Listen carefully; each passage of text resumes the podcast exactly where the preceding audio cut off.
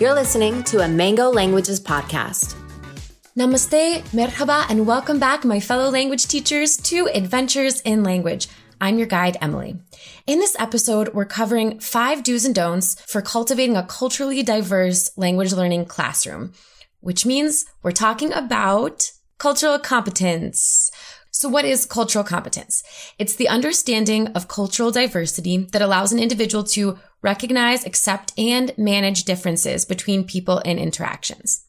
In line with current pedagogical thinking, there are three main levels of cultural learning. First, we've got cultural knowledge, followed by cultural awareness, and then cultural competence. And these levels range from a superficial understanding of facts about cultures to a deep and reflective cultural understanding. When it comes to incorporating cultural competence objectives into your district-wide DEI initiatives, DEI meaning diversity, equity, and inclusion, the goal is to do it meaningfully, of course, and without exotifying, tokenizing, or stereotyping other cultures. So the question becomes, how can you, as a language teacher, structure your class to help your students build their cultural competence skills?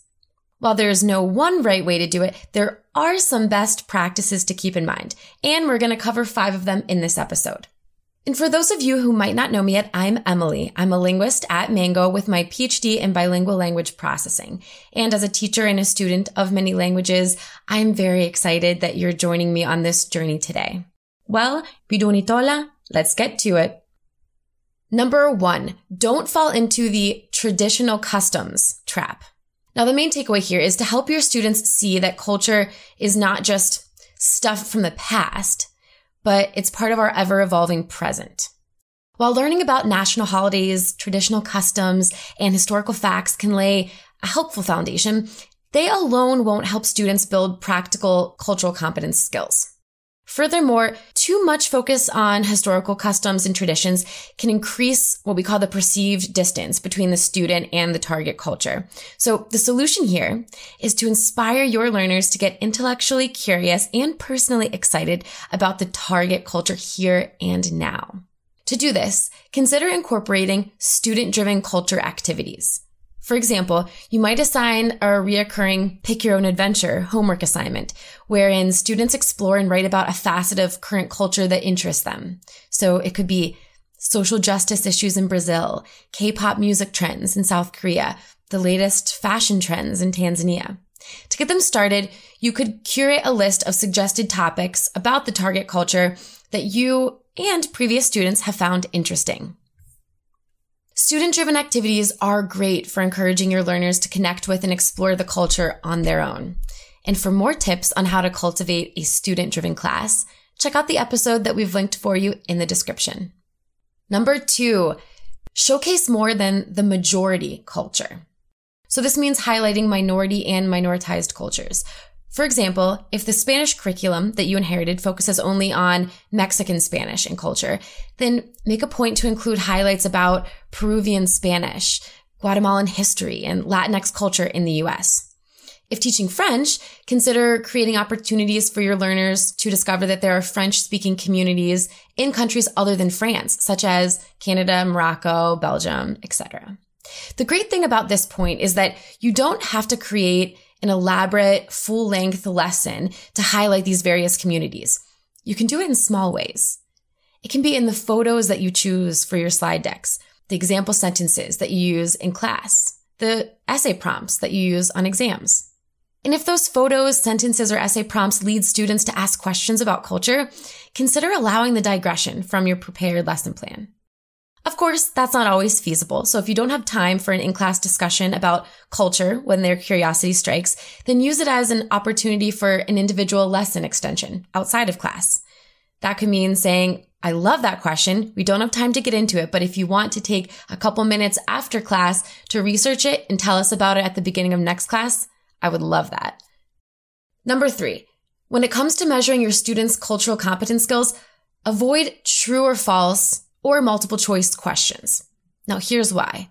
Closed answer questions like true or false or multiple choice give the impression that culture is a static construct. That means something that can be mastered by memorizing facts and checking boxes.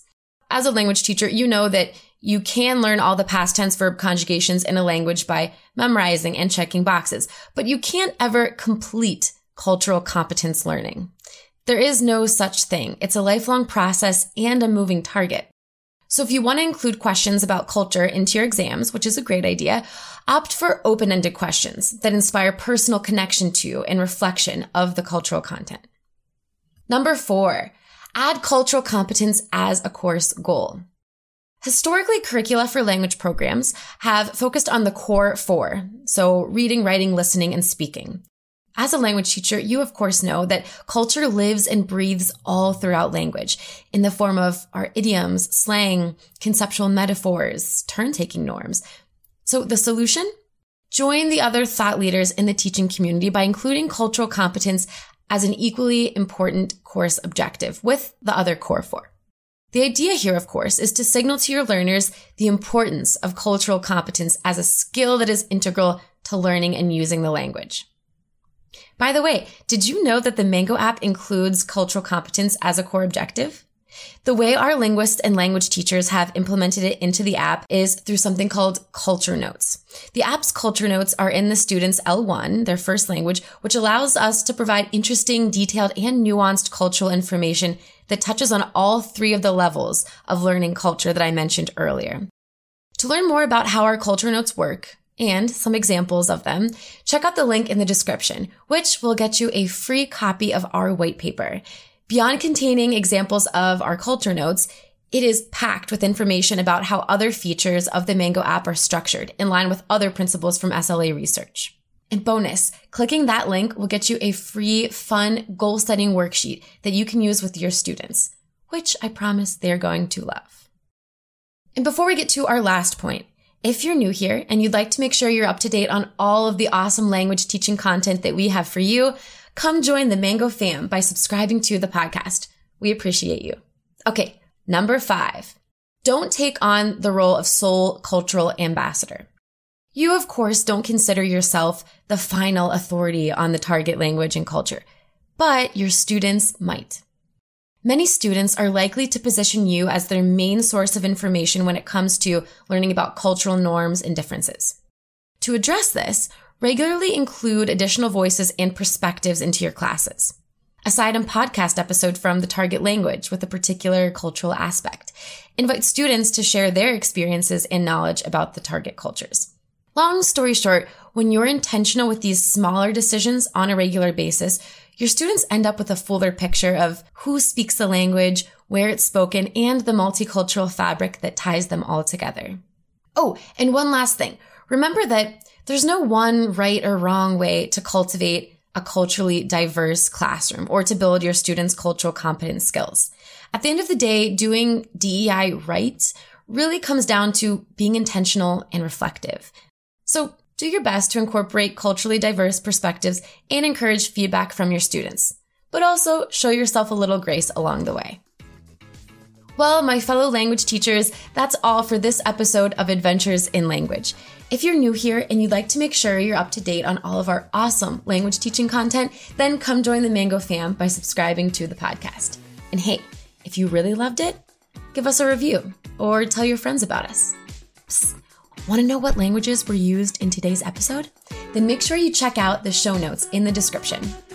Namaste, and I look forward to hanging out with you here next time. Bye.